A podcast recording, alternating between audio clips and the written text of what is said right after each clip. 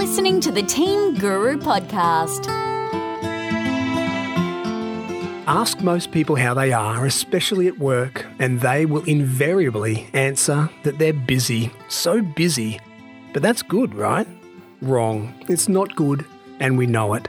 The habit our society has developed, the obsession with being busy, or at least appearing to be busy, is doing us untold damage. Damage to us, the quality of our work, our teams, and our families.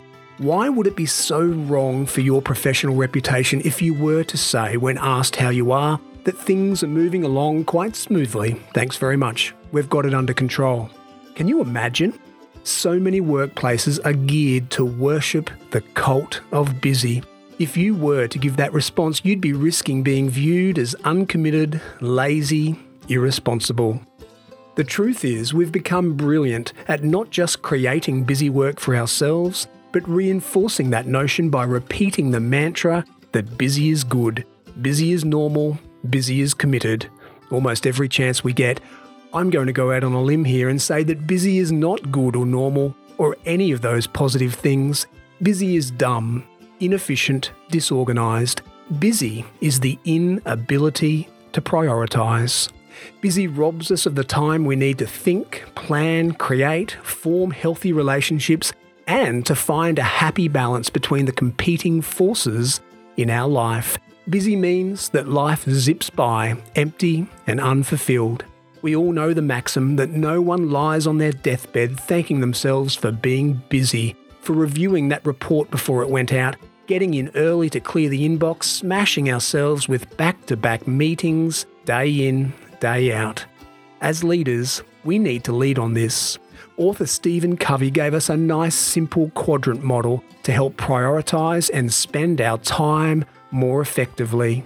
Picture it in your mind as I speak, or if you have a device handy and you're not driving, press pause and Google the Covey Quadrant, C O V E Y, or look up the page for this podcast on the website teams.guru slash podcast. On the vertical axis is the level of importance high to low. The horizontal is level of urgency. The top left quadrant is the important, urgent things we do hitting deadlines, putting out fires, managing crises, doing last minute tasks. Covey says we should manage these important and urgent activities, top left quadrant.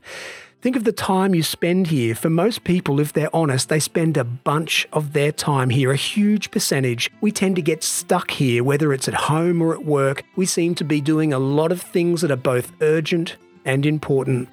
Now move your mind to the bottom left quadrant urgent but not important.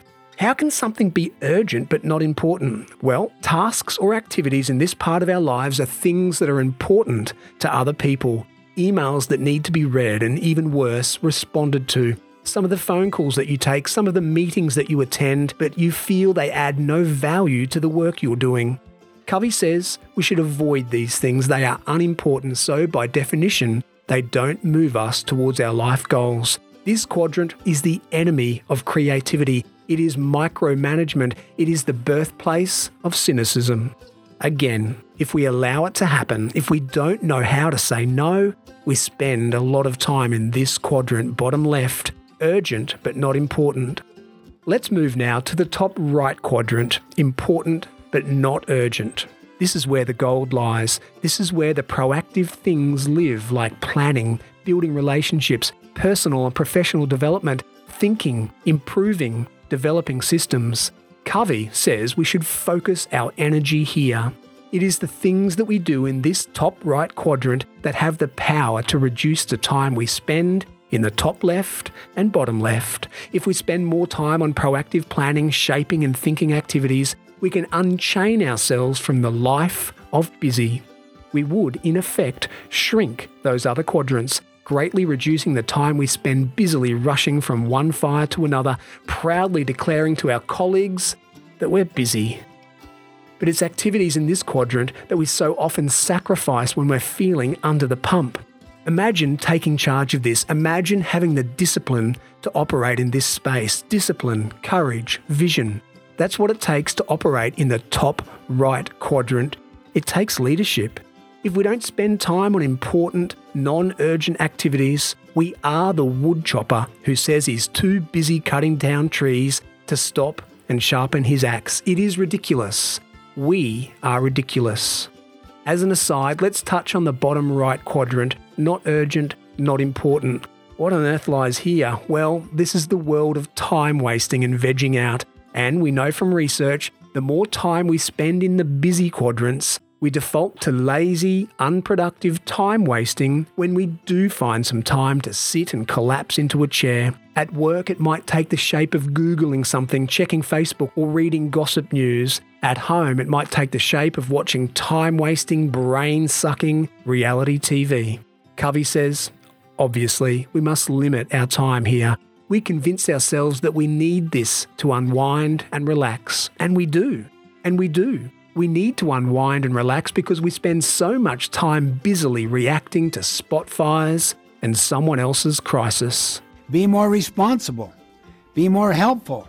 A more contributing employee. If you want to be trusted, be trustworthy.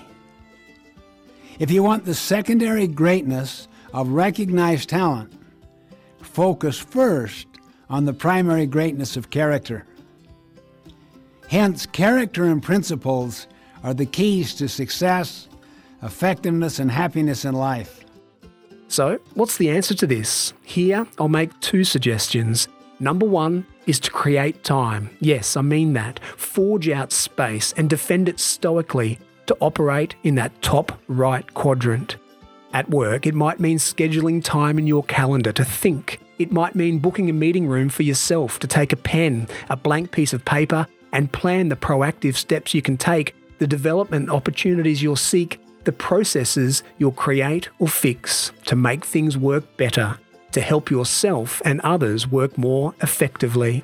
At home, it might mean turning off the TV after the kids go to bed, sitting in a different part of the house and reading that quality book that you've been meaning to get to, giving yourself time to absorb new ideas, to read quality literature, to grow and develop or it might simply mean listening to good music, calm and relaxing.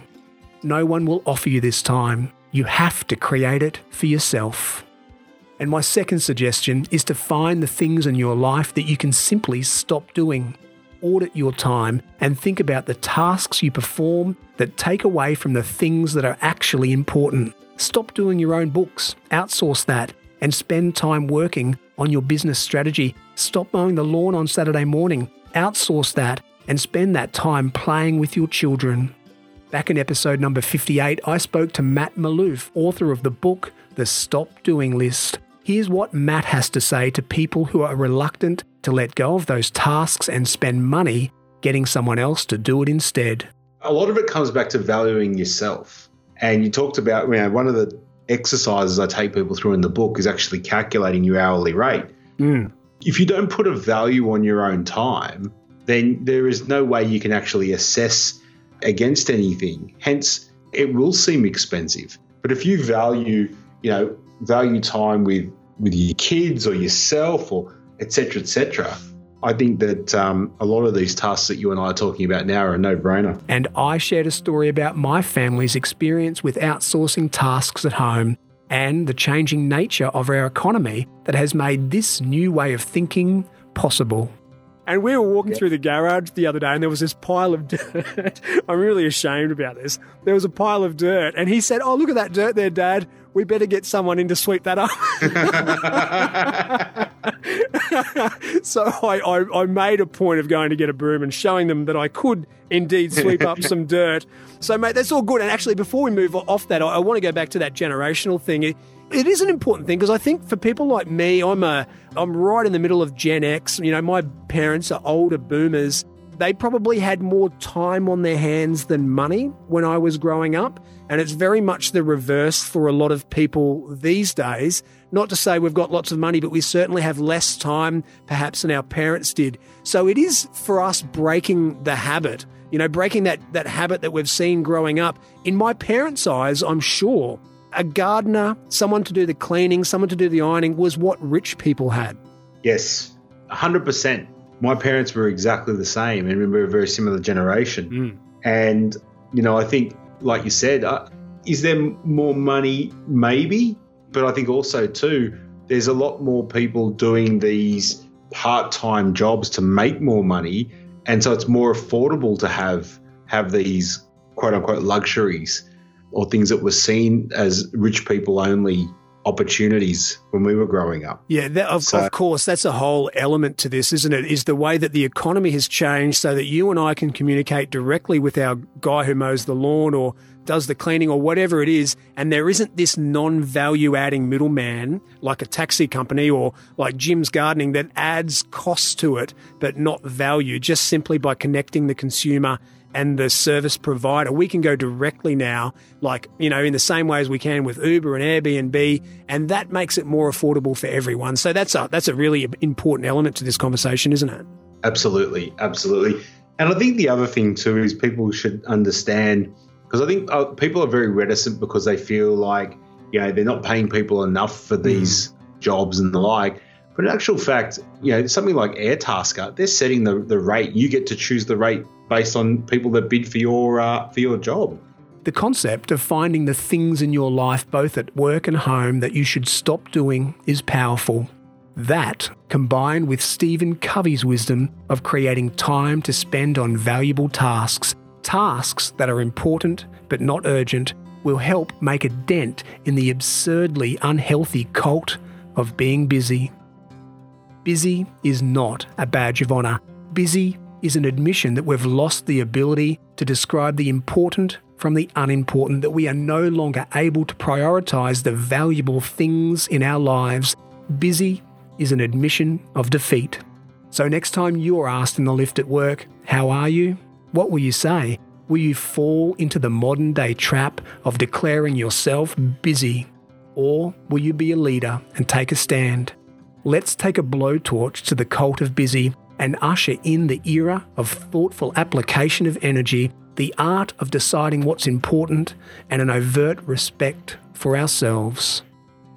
I hope you enjoyed this bite sized portion of the Team Guru podcast. We'll be back next week with an interview episode.